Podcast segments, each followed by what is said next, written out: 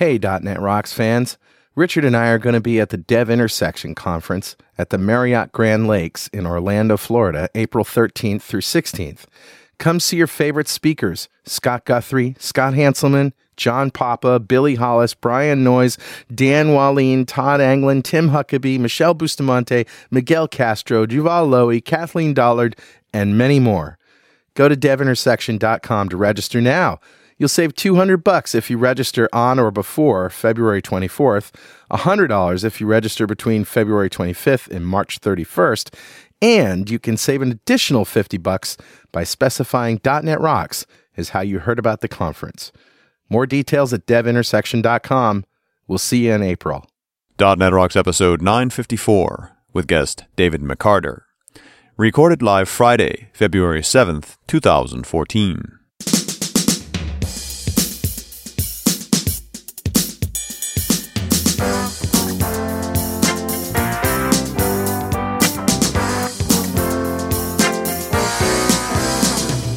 This episode is brought to you by Telerik, offering the best in developer tools and support, online at telerik dot com, and by Franklin's dot net, makers of GesturePak, a powerful gesture recording and recognition system for Microsoft Connect for Windows developers.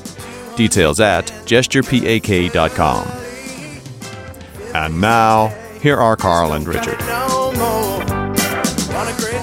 Thank you very much. Welcome back to .dot net Rocks. Carl and Richard, your .dot net guys here on the East Coast and the West Coast of North America. What's up, my friend? Just plunking along, man. I got nothing to complain about. Nobody's listening anyway. It's bright and sunny and wicked cold. Wicked cold here too, man. Yeah. What is wicked cold in Vancouver exactly? forty? Um, uh, negative ten Celsius. Celsius. So what's that, about five Fahrenheit? Yeah, that's pretty cold. Yeah, but it's yeah. it's bone dry here. Lots of static. It's, you know, you guys call it a polar vortex. We just call it winter.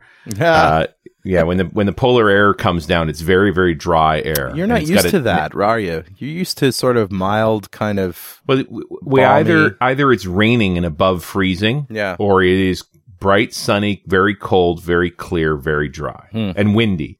So the topper is, of course, wind chill factor is pushing us down into the negative twenties.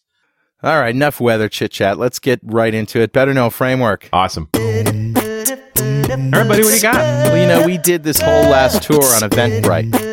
Yep. Eventbrite has proven to be a reliable way to send out invitations. And, yes, uh, and, and updates, too. Is the trick is people got to make sure they read the emails when you send out the updates. Yeah. Yeah, I'm not sure why people aren't reading them. Maybe because they're, I don't know, who knows why. I think but they're anyway. cluttered. You know, writing good emails is hard. Yeah.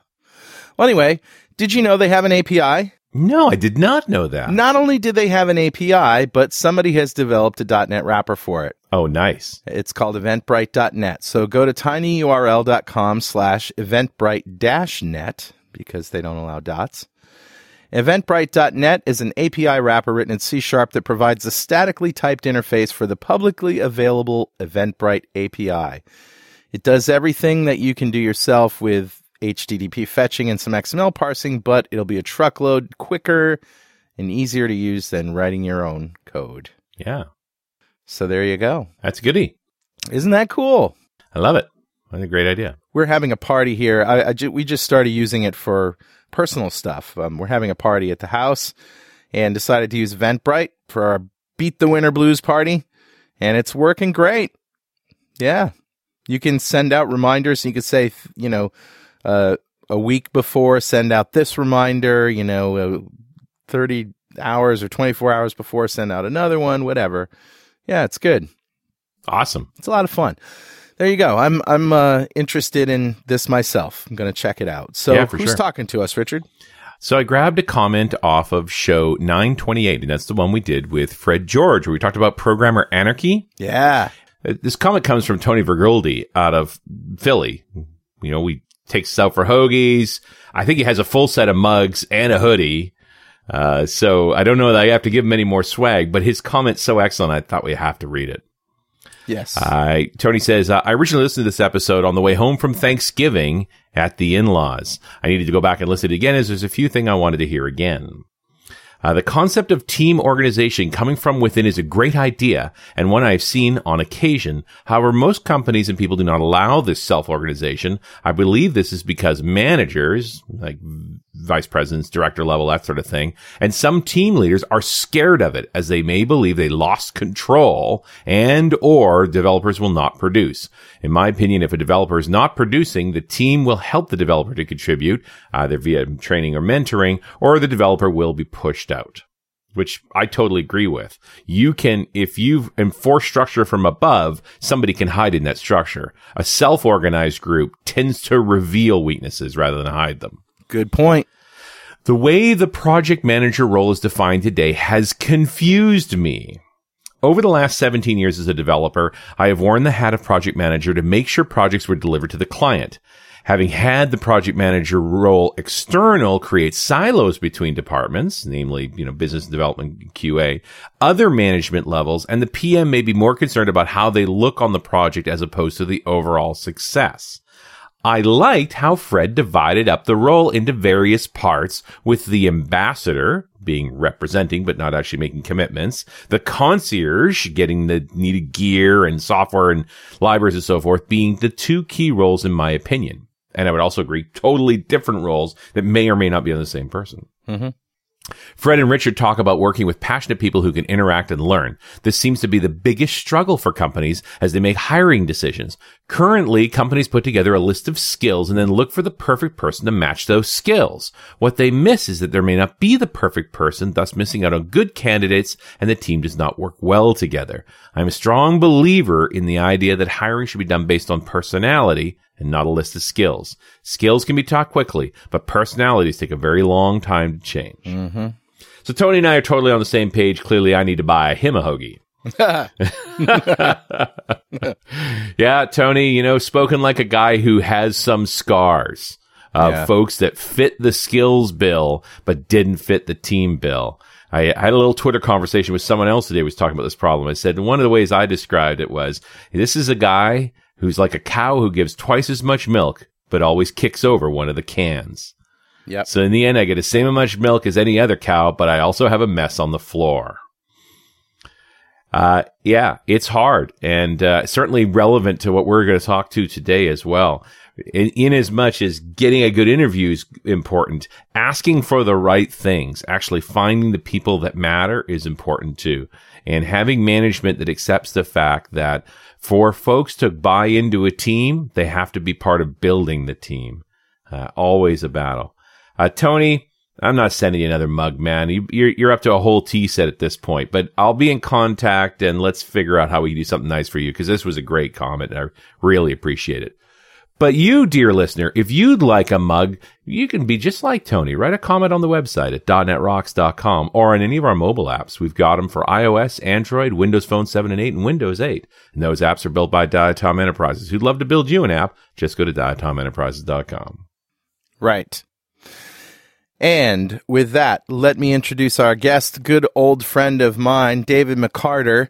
He is a C-sharp Microsoft M V P, developer, architect, consultant in San Diego. Dave is the creator of dot net tips dot com that has been helping programmers since nineteen ninety-four.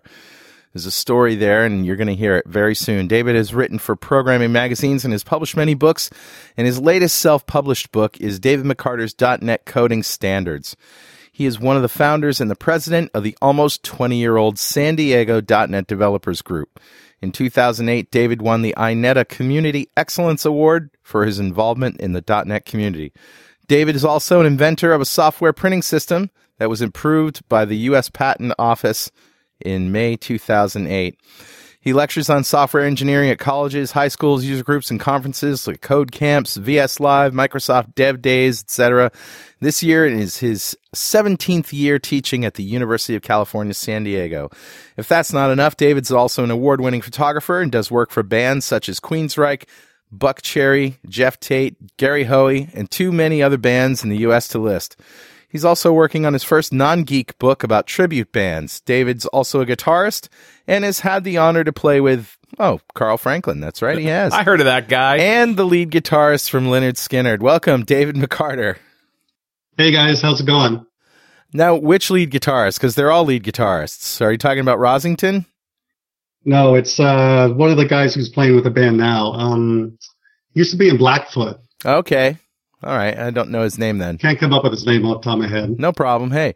So, David, I got to tell the story. Now, obviously, you've been in the business as long as I have. I met you in nineteen ninety-three at a V BITS, I believe. Probably the first V BITS. ninety-three or ninety-four, yes. I think it was ninety-three. I think it was before. I think it was the first V BITS. And uh, that's where I met you. And at, it, it was shortly after that, that um, maybe the next year or so, yeah, it was nineteen ninety-four, that Gary Wisniewski and I put together Carl and Gary's V B homepage. And shortly after that um, started, you put up .net tips and tricks, and it was running on the same server. So we were sort of co-running that there. So we've been in this in this community probably longer than, geez, just about anybody, you know, they, and, and you've been running this user group for twenty years. That's just amazing. So kudos to you, my friend. Thank you. Round of applause for David McCarter. Yeah. Yeah, absolutely. Oh my God. Visual called, Basic is so old. It was called V B Tips and Tricks back then. Now, right? It's called .net Tips, but um, and you, that's what you did every, every week or so, right? You would put out some new tricks and tips and things, and you just, you just have this huge, huge list. Right. I still have hundreds of V B tips I've never put back up onto dot net tips dot com. But yeah. Yeah. I, I, I was programming, you know, back when I was working with you guys, I was programming, well, not programming, but I was designing, you know, uh, web pages with Notepad. Because mm. there was there wasn't any programs back then, really. That's right.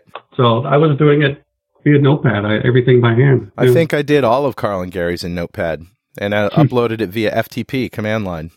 Right. Yeah, right. That's what we had. Old days. Old days. Let's see. Yeah, when you even predate Front Page, you're talking old days. I, I was scared of Front Page then, and I'm scared of Front Page now. Whatever they call it. It's come and gone, man. It's gone, gone, gone. Gone and dead and gone. Yeah. Yeah. Yeah, Front Page.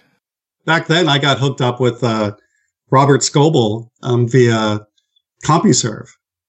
You know, because yeah. I was a, they, they made me a CompuServe uh, moderator back when CompuServe was actually around. And for those who don't remember those days, um, Robert Scoble now is a sort of an international blogger and celebrity in that space, but he was working for the V BITS guys, and that V BITS was the first conference that later became V S Live. Right. Yeah. Way back when. Yeah. I was in the database space heavily then, right? DBase and uh, and even the early, you know, by by V B two, I was using Sybase with S Q L Sombrero. Woohoo! Yeah. It's a different out. set of conferences, but we're all doing the same thing. All right. So now that we established how old and antiquated we are. That's right. Let's jump twenty years into the future to the present. And uh, let's let's find out what you're talking about now. Well, I talk about a lot of subjects, but you know, I'm I'm focusing now on uh, that now that I'm getting older and I have a lot of experience, I guess. I'm focusing on just helping programmers be better programmers. So uh, that's what all my talks are for two thousand fourteen, are all wrapped around that specifically. And uh, I suppose you're in a really good position to do that just because you've got this breadth of experience. I think so. That's what I want to, you know, give out to the world. You know, I I feel that, you know, it doesn't take much to learn the newfangled, you know, entity framework and, you know, show it in front of people. But, you know, taking your twenty plus years of experience and getting that out to people to help them be better programmers takes, a you know, is a, is a lot of work. And it's, right. uh, it's really fulfilling if uh, you hear something good back, of course. Mm-hmm, sure. How many jobs do you think you've had in software development now, David? How many jobs? Yeah. Oh, uh, I would say about, if you're not including like side contracting jobs, I would say at least ten or fifteen. Wow. Yeah. I, I, I normally change jobs if I'm working, you know, a normal full-time job uh, every like two years or two and a half years. So and basically get a product release out and move on. Yeah. because then you're just stuck in maintenance mode if they're, if that's all they're doing. And, and I've always wanted and do live on the bleeding edge of, you know, technology, what .NET's doing. So usually, you know, as soon as a program, you know, a program's released, you have to go somewhere else. Mm-hmm. Plus, and plus the other thing is, uh, and it, I, I talk about in my, uh, you know, interview session at, uh, conferences, is that's the best way to get a raise. Yeah. For better or worse. Right. It's, you know, if, if you want a raise, you have to quit your job and go to another company because, you know, my last full-time job, I, I got a raise of one point two percent, mm.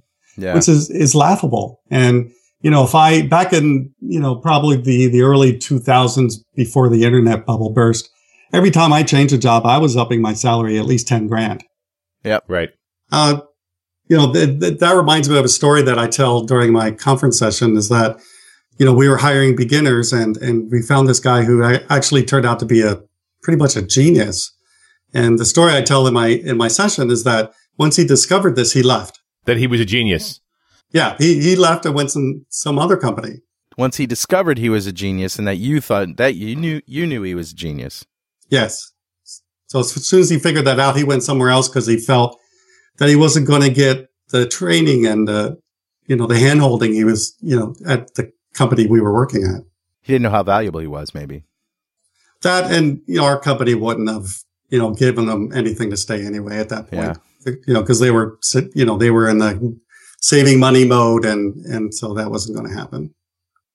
So you you talk about interviewing uh, a lot. What what is this? Uh, what what are some of the things that you, you tell people about job interviewing? Well, I came up with this talk actually around the time I was interviewing that beginner because I was frustrated because our company forced us to only hire beginners after the first release of our product. Huh. And uh, you know, I pleaded with them and I said, "Please, can we have like one intermediate for two beginners?" And they refused. So it was just interview after interview of beginners, and they it, they were just terrible. You know, we didn't hire anybody, and they were terrible at interviewing. So this talk actually came from that frustration. Is uh, you know, I need to teach people how to do this so they can get the job that they want. And when I first did it, you know, four years ago, I didn't think anybody would come, but it's actually the biggest talk I've ever done outside of like speaking for Microsoft. Wow. It's been, I have more people attending than any code talk I've ever done. In Silicon Valley, they have to put me in this big theater uh, where they hold plays because, you know, three or four hundred people come. Jeez, it's it's crazy popular, and uh, and so it's I'm going to keep doing it as long as people come. Right. And uh, give me some examples of the wisdom you impart in this talk. Well, there's a lot, and I've added a lot to this year. And, uh, you know, we go over a lot of things on, and, but the number one thing, I was interviewed a couple of years ago in Silicon Valley by Dice T V. And, and the number one thing is they don't come prepared. You know, they don't research the company. They don't research the job. They don't, you know, research the products, you know, that they want to work on. They just walk in and think they can ace, ace the interview. And it doesn't happen that way ever. Yeah. And, uh, So being prepared is the number one. I have lots of sections to my talk, but that's the biggest one I, I talk a lot about is being prepared and how to get prepared. And, and not only by researching the company, but coming up with questions you need to ask, you know, researching the, uh, you know, the team or the hiring manager, if you can do that, and uh, all those kind of things that you need to do before you even walk in the door. So is this just hang out on the company website? Well, there's more to it than just hanging on a company website. And it really depends if you're going through a recruiter. So if you're going through a recruiter, the recruiter should give you this knowledge. And if they don't, find a new one, is what right. I always say. Sort of a sign of a good recruiter is somebody who's helping his, you know, the recruiter only gets paid if this guy gets this job. You'd think he'd be highly motivated to give him everything he knows about the company so he can get the job. You would think that. But it doesn't happen that way with a lot of recruiters. And I've been, I've been saying every year I've been doing this talk is recruiters are like car salespeople. You know, they, they just, they just want to get you in a car and drive you off the lot so they can get their commission. And it, it, you can't work that way. And right. it's, and, uh, So what I usually tell people is, don't worry, there's one right down the block, and go try them until you find one that fits you and does what you want to do and wants to know you. So people have been asking me for years on, you know, what qualities do I look for for a recruiter? And uh, what I say is, they have to meet you before placing you. That's my number one tip. Right. Because I don't believe that they can properly understand what you are looking for and what you're all about and uh, your goals in your life if they don't meet you. And the and the joke that I tell is, I make them t- take me to P F Chang's. and uh, I do. I, I make them take me to P F Chang's. Last week, a recruiter took me to breakfast. And and that's the setting you need to go to and talk to your recruiter. And I like it because not only do I get a free meal, but, you know, I'm not in the office and we can talk, you know, more casually and things like that. But right. that's the number, that's the number one thing. And I've had recruiters, they wouldn't meet me. And I said, see you later. I'm not working with you. Right. Yeah. And, and I've been, I've been lucky to be, to been on both sides of this. So not only have I been, you know, interviewing at companies for, you know, twenty years, but I've hired people. And so I've used recruiters the other way, you know, as finding people for, for my team.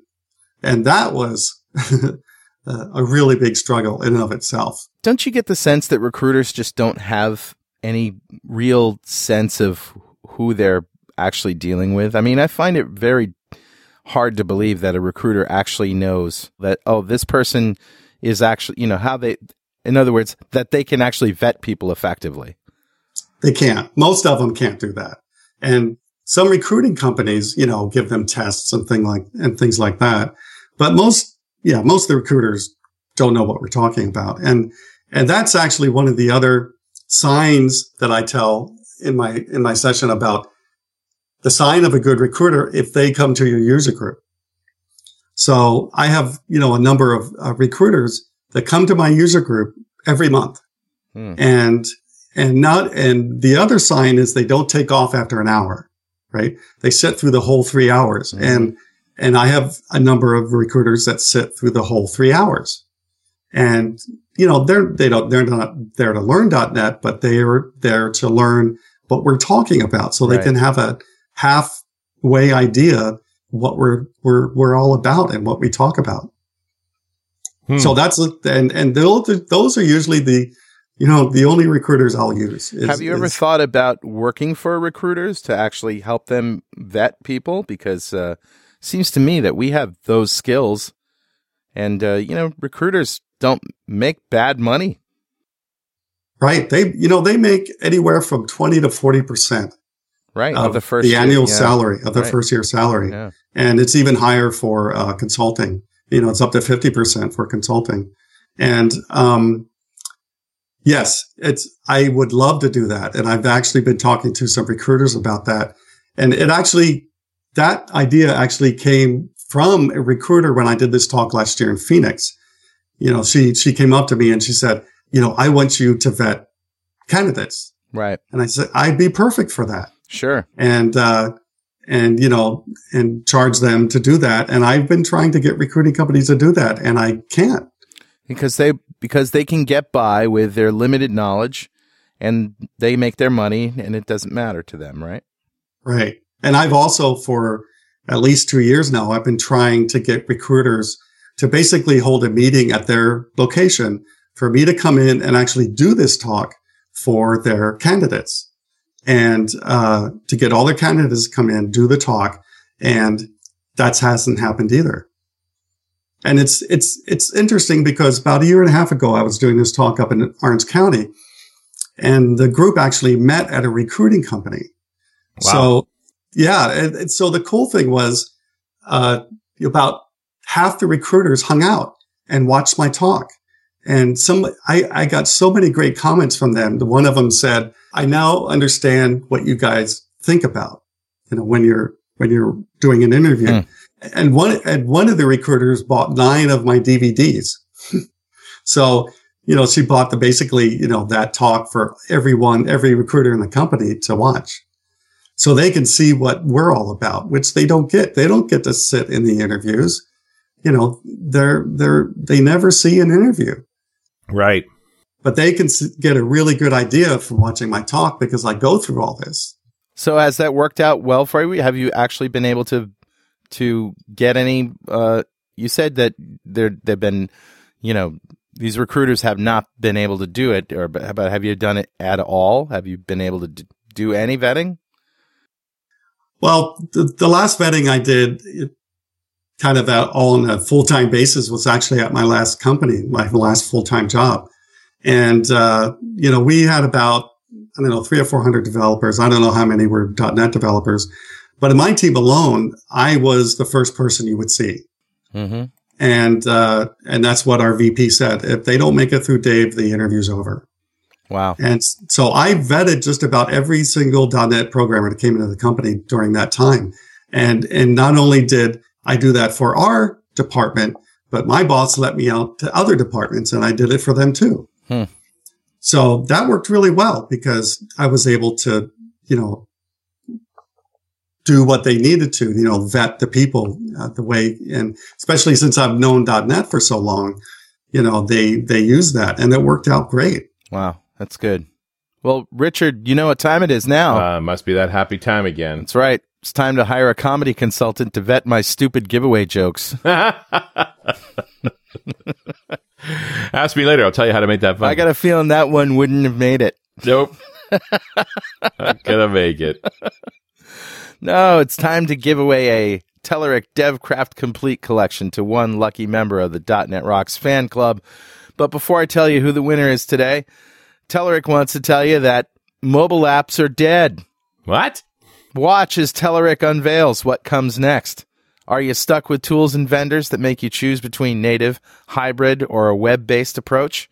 You no longer have to choose. Mobile apps are dead, and there's a new way forward. The new wave is all about building long-lasting and compelling cross-platform and multi-device apps that will forever transform mobile development for the better. Are you ready?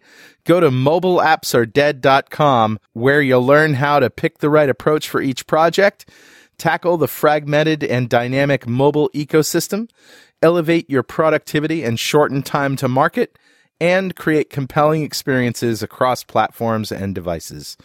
Go to mobile apps are dead dot com to watch the free online keynote from Telerik, and don't forget to thank them for supporting .dot net Rocks. So, buddy, who's our winner? Winner today is Jim Schmale. Congratulations, Alto, Jim. Michigan. And Jim just won a Telerik DevCraft Complete Collection, and it's about everything Telerik does in one box. two thousand dollars value. If you don't know what we're talking about, go to dot net rocks dot com, click on the big Get Free Stuff button, and answer a few questions, and join the fan club. We have thousands of members all over the world. Every show we give away a DevCraft Complete, and every December we give away five thousand dollars worth of stuff, technology, to one lucky member of the fan club. We like to ask our guests what they would buy with five thousand dollars. David, what would you do with five grand right now? Technology. That's easy. I would buy the best digital camera I could. Really? Yeah, to do my photography for bands. Yeah. What would it be? Well, I'm a Nikon guy, so it would be whatever I could get for five grand for an Nikon, because, you know, the the the hardest photography to do basically is low light. Right. And uh, even though I'm, the camera I have now is uh, pretty good, Uh, there's still something better that would make my job a lot easier. Yeah. Yeah, I wouldn't have so many throwaways. Sure. You know, you're probably talking like a D four, although I think they're even more than five grand. Well, it's the lens really that matters. You know, a lens with a very low f-stop, and uh, yeah. Oh, that's true. I have one. It's, you know, my my lens I use usually when I'm, you know, doing photography for bands uh, costs more than my camera did. Yeah, I bet. Everybody I talk to really knows their way around cameras, so they're spending more on their lens than their body. Mm-hmm. Oh, yeah. If you got a five thousand dollars body, what kind of lens are we talking? Right. All right, I want to jump back into this, because one of the experiences I've had is that salespeople, especially good salespeople, are always interviewing. And I've never seen tech people do that. Sales guys get really good at interviews. I think one of the reasons is they do a lot of them, where uh, most tech people just dread the interview. Oh, they do, because, you know, they're geeks or nerds, and they right. don't, you know, they don't have, they're not like salespeople. They don't do it very much, hopefully. And, you know, they're introverted. They don't like to talk. You know, and there's all kinds of things that uh, makes it tough on you know, uh, geeks doing it. And, uh, and that's what this talk, you know, is all about, is helping them overcome that. And at, in one point I tell them, just fake it. You know, if you need to bring your A game, and whatever that is, you need to, you know, be on top of your game. You need to act excited. You need to act, you need to have enthusiasm, and fake it if you need to, because that's going to get you the job. So what is it that these uh, beginners, especially novice developers, are doing wrong? How do they mess up an interview? I think they mess it up mostly. Well, like I said, being prepared is one thing. They don't, you know, they, they don't. I, I had this one beginner come in, and I got the sense that he just felt entitled to a high paying software job. Right. And, and he was a beginner.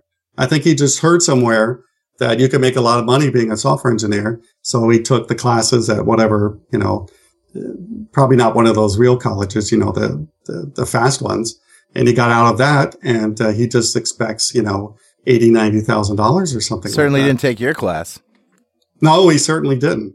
And uh, so some people feel entitled like that. So um, there's a there's a weird thing that I talk about at not only at the well everywhere where I'm talking to people who are looking for a job is um, you know how do you get a you know how do you get a job in software engineering? Well, you need experience. Well, how do you get experience? Well, you need to have a job. Right. You know, it's it's this game that uh, is hard to do. And so when I hear that, or when I talk to beginners about this, I always go back to when I was a beginner.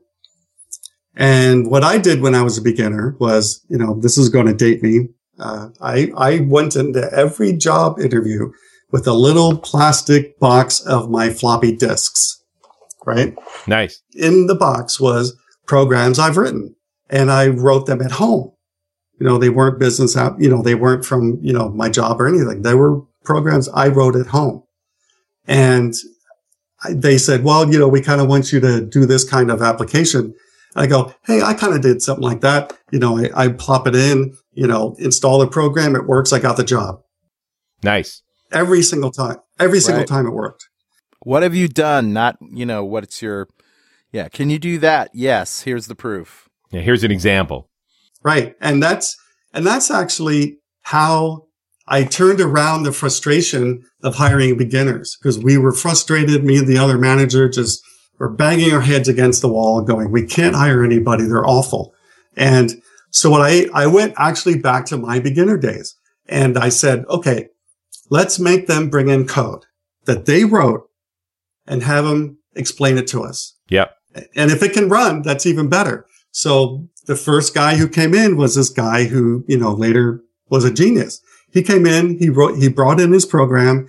It's a little, you know, um, you know, C-sharp Windows form program that he wrote for his dad. For his, there's, you know, his dad was sick and went to the V A all the time, and he had to keep track of miles. So he wrote this little application for his dad to do that. And he went over it, and I'm looking at the code going, yeah, I would never write code like that. But he's a beginner. And the, and the thing was, he could not only explain what he wrote, but why he did it. Right. And, and that was the sign of a good developer. And that turned around our hiring. Because as soon as we started doing that, we started hiring more people.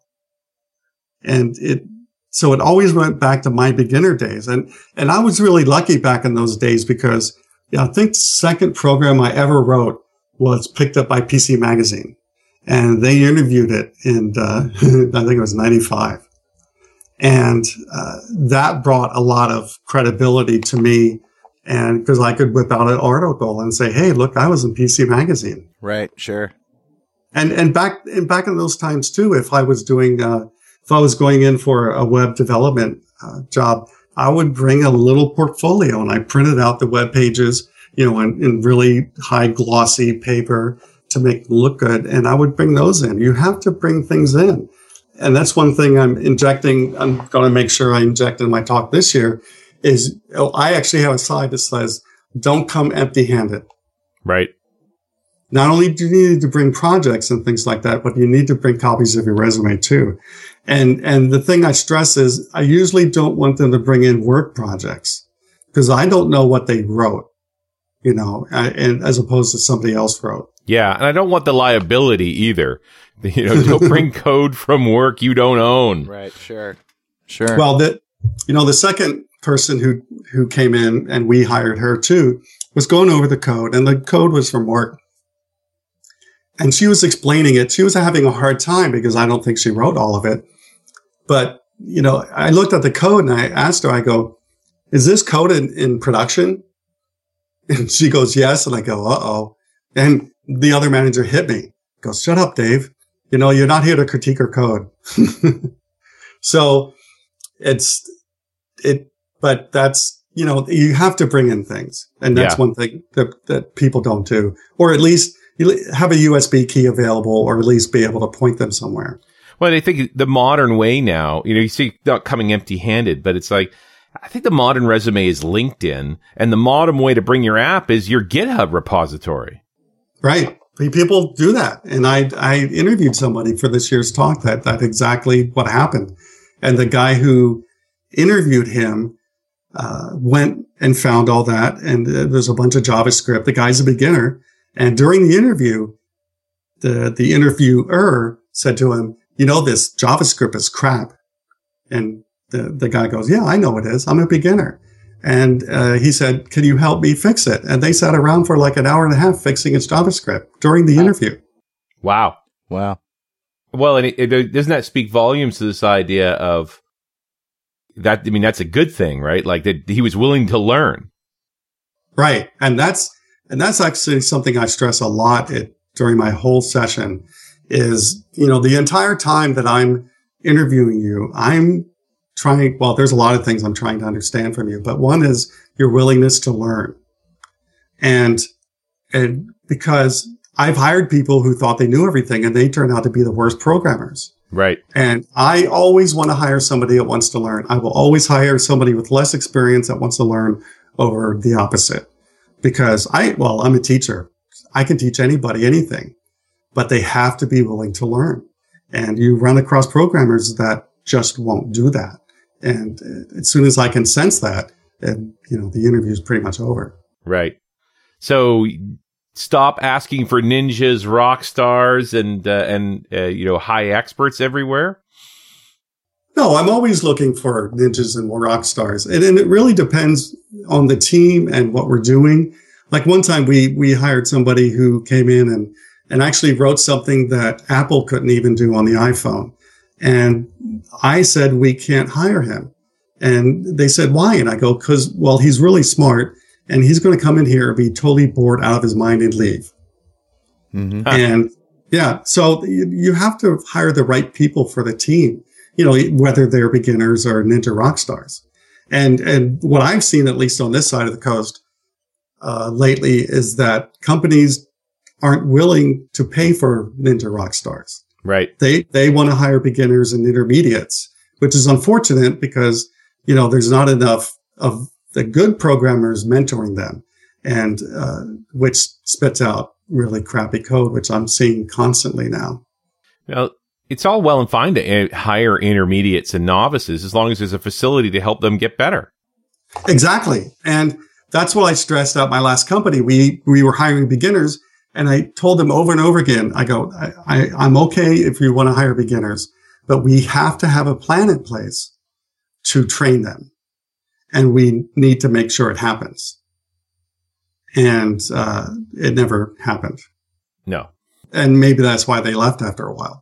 Because they felt they weren't going to get the training and the mentoring that they needed at the company. You know, I was a principal soft, you know, my title there was a principal software engineer, which was the highest level you could have at the company. And, and part of our job was mentoring people. But, you know, with the, the load of uh, work they gave us, we had very, very little time to do that, which is unfortunate. Are you doing any one-on-one mentoring these days, David? Um, besides the user group, uh, or teaching, you know, sometimes on, on the side, I'm not. I, I wish I was doing more, but no, not at, not at this time. David, it sounds to me like it's as much about how an employer writes the job description as it is about what an employee puts on the resume. Oh, true. And, and, and both are embellished. And I was talking about this recently that They, you know, employers, when you look at the, the, the, the job description, it looks like they want the, you know, Jesus Christ rock star, you know, that doesn't exist. Right. And, and they have so many, and especially now with so many te- different technologies out there. I'm looking know, for someone with ten years of H T M L five experience. Right, right. But they want so much different experience and want you to be an expert. You know, that doesn't exist. So what I usually tell people is, you know, you have to take that with a grain of salt, because they're they're really not looking for that in the end. I don't know who writes these things. Probably H R if they're written that bad. But um, yeah, you you have to take it with a grain of salt and just go for it. You know, submit your resume and see what happens. And uh, you know, I, people probably embellish on their oh, resumes too, but I tell them not to do that, right? Because because you're going to get caught. And, and anything, you know, anything you put on your resume is fair game. And yep. if it's there, if it's there, then I might ask you about it and you better have an answer for it. I've, I've done the bring your favorite piece of code in and then looking at the codes, asked them a question about it and they can't answer fundamentals, but I was like, you didn't write this. Yep. And then the interview's over. It's like, I don't really care how talented you are. You're trying to you, bullshit you, me. You can't lie in an interview. It's, it's totally true. That's, uh, that happens all the time. And that's why I really like them bringing in code and making you do, making you explain it. You know, other companies will have you do pair programming and, and, uh, there's this new website a lot of companies use online to do online testing. But, um, and I don't know how, I've never used those two methods. I want to see what they've done. And you Not just want so- to be sure they really did it. Exactly. And it's easy to tell if they did it or not. Very, very easy, because they can explain it instantly. And I've also found the geekiest guys that are super uncomfortable in an interview, once they're talking about their code, they can actually talk. Oh, sure. Yeah. Yeah. Once you get them going, uh, it's probably no stopping. I, I don't know if you do this. I've certainly done this, is deliberately asking questions that there's no way they could possibly know the answer to, just to see if they'll actually say, I don't know. Right. Exactly. And that's what I do. You know, I have a list of questions I ask people. And in California, uh, by law, you have to ask the same questions to every candidate, you know, otherwise you can get in trouble. So I do that. And, uh, you know, no one has ever gotten one hundred percent. And it's not geared for that, because exactly what you said. I, I want to hear them say they don't know. And, um, and because that's a sign of not only, you know, admitting it, but they probably want to learn about it too. So, uh, yes, a lot of, every time I want them to say that. And I've had people, this is, I think this is the funniest story. I had this guy once, uh, a while ago, fly himself all the way down from Washington State down to San Diego to be interviewed at the company I was working for. So I was doing the tech interview. And uh, one of my favorite questions to ask is, uh, you know, can you explain how the garbage collector works? And, uh, you know, he proceeded to spend at least ten minutes on the whiteboard trying to draw it out, hmm. how it works. And he was completely wrong. And I'm sitting there going, looking at, well, I know the answer anyway, but I'm going, you know, I'm dot net Dave. I know this and you're trying to B S me. Right. You know, it, the interview was over. That was it. Yeah. You know, because he, he just wouldn't say he didn't know. And and so that was, it was terrible. And I felt really bad for him because he spent all that money to come to San Diego. Uh, but yeah, so exactly. If you're giving advice to somebody who wants to uh, to give to, to do an interview, uh, obviously we've heard about do's and don'ts here. But what is the the biggest ace in the hole? I mean, besides bringing your own code, that's that's obviously a good one. The the absolute, you know, the thing that will seal the deal. For you getting hired? Yeah. If if all else is going really well, you want to put a final seal on it. The the can never fail tip. The never fail tip. Well, yeah. I've I probably have about two. All you right. Know, you know, the last question I'll I'll ask at an interview, and I do this every single interview, is do you have any questions? And sometimes they don't have any questions. The interview, that's it. It's over. I won't hire them. Yeah. Because that, that just tells me that they, you know, they're there for a paycheck, and I never want to hire somebody for a paycheck. Yep. You know, I want to hire somebody who wants to learn and work and, and do a great job. So I always ask them that. And so one of the things I harp on a lot in my session is that you need to come prepared with a list of questions to ask them. Right. And, and they can be anything from, you know, you know, what's the, how does the, the makeup of the team? You know, what's my manager's right. uh, uh, style? Um, all those kind of things. I even ask, and I put this on my website, I even ask technical questions, right? Because, you know, I don't want to go in there and have a five-year-old computer and, no, you know, sure. Visual, Visual Studio two thousand five. And, and, and because that happens. I, I was interviewing a year and a half ago for uh, a company that, you know, holds ninety percent share of the scanning of uh, checks on your cell phone. And I asked the C T O, and I said, so what do you use for source control? And he said, uh, we don't have any source control. I, I was blown go. away. Yeah. Thanks very much. Bye-bye. Exactly. So it's, it's, and it depends how long, you know, there is at the end for you to ask questions. I always try to make sure there's some time, but you need to ask questions, um, anything but H R and pay, because right. we don't know it. We Those don't know ideas. anything. Yeah. We don't know anything about that. But yeah, I was just going to ask that. What is the wrong question to ask? Good at one, that Richard. Point? No, the wrong one is, you know, you know, how much am I going to get paid, or any H R questions, or how many paid vacation days do I get? Exactly. You know, can I, can I, can I, can I start in a month because I need to go on vacation? Yeah. You know, and, and yeah, things like that. And when you have a recruiter, you know, uh, you can let the recruiter do that, because, you know, I have demands that I want, but I let them do it. You know, like, you know, every company starts off at two weeks. I won't start at a company with two weeks vacation. I make the recruiter go back in and say, no, Dave wants three weeks to start off with. And they say, okay. But I let the recruiter do that. And then it's not part of the interview. So, you know, as far as the technical interview goes, yeah, we don't a- ever ask those kind of questions. You shouldn't ask any of those questions until you get to H R. And that'll probably be the very end of the, the process, depending how long that process takes. Really, when once you can't do any of that till there's an offer on the table. Right, right. You shouldn't even talk about that until then. Yeah, right.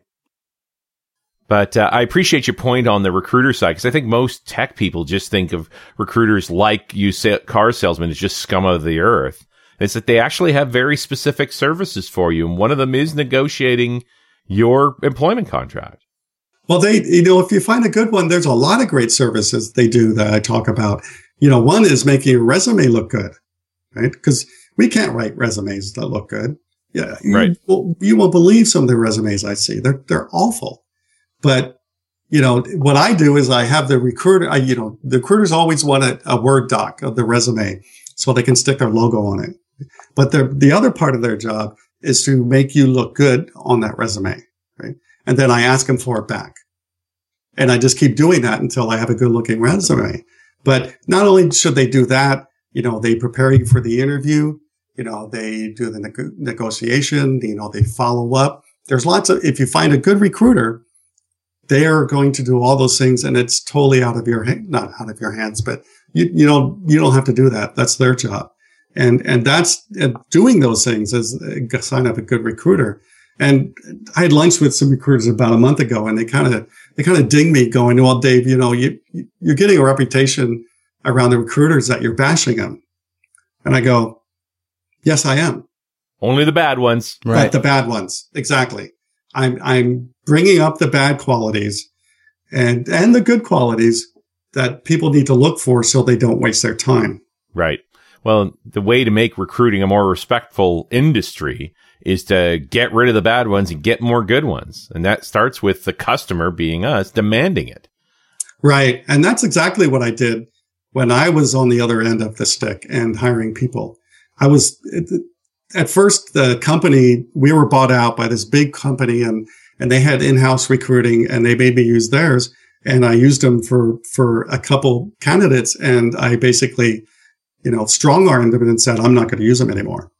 And then I started using the good recruiters here in San Diego, and, and that worked out. But yeah, it's, it's really hard to find a good recruiter, and it takes time. And, and, and probably the best way to find one is definitely not going through the, you know, yellow pages or the internet, is go to a user group and ask around. Because if you go to a user group, you will find out who are the good ones and who are the bad ones. It could, people will tell you. It's, it's, they know. Right. Absolutely. Well, David, I th- I think that's a show. Thanks for, uh, thanks for finally making it.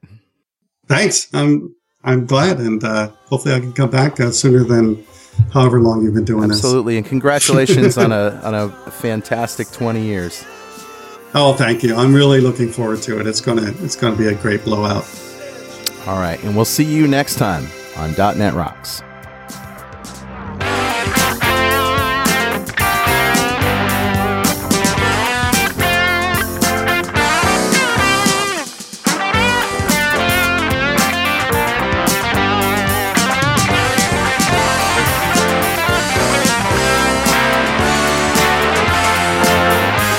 .dot net Rocks is brought to you by Franklin's dot net and produced by P W O P Studios, a full-service audio, video, and post-production facility located physically in New London, Connecticut, and, of course, in the cloud. Online at P W O P dot com. Visit our website at dot net rocks dot com for R S S feeds, downloads, mobile apps, comments, and access to the full archives going back to show number one, recorded in September two thousand two. And make sure you check out our sponsors. They keep us in business. Now go write some code. See you next time. Got transmitter banned by the F C C.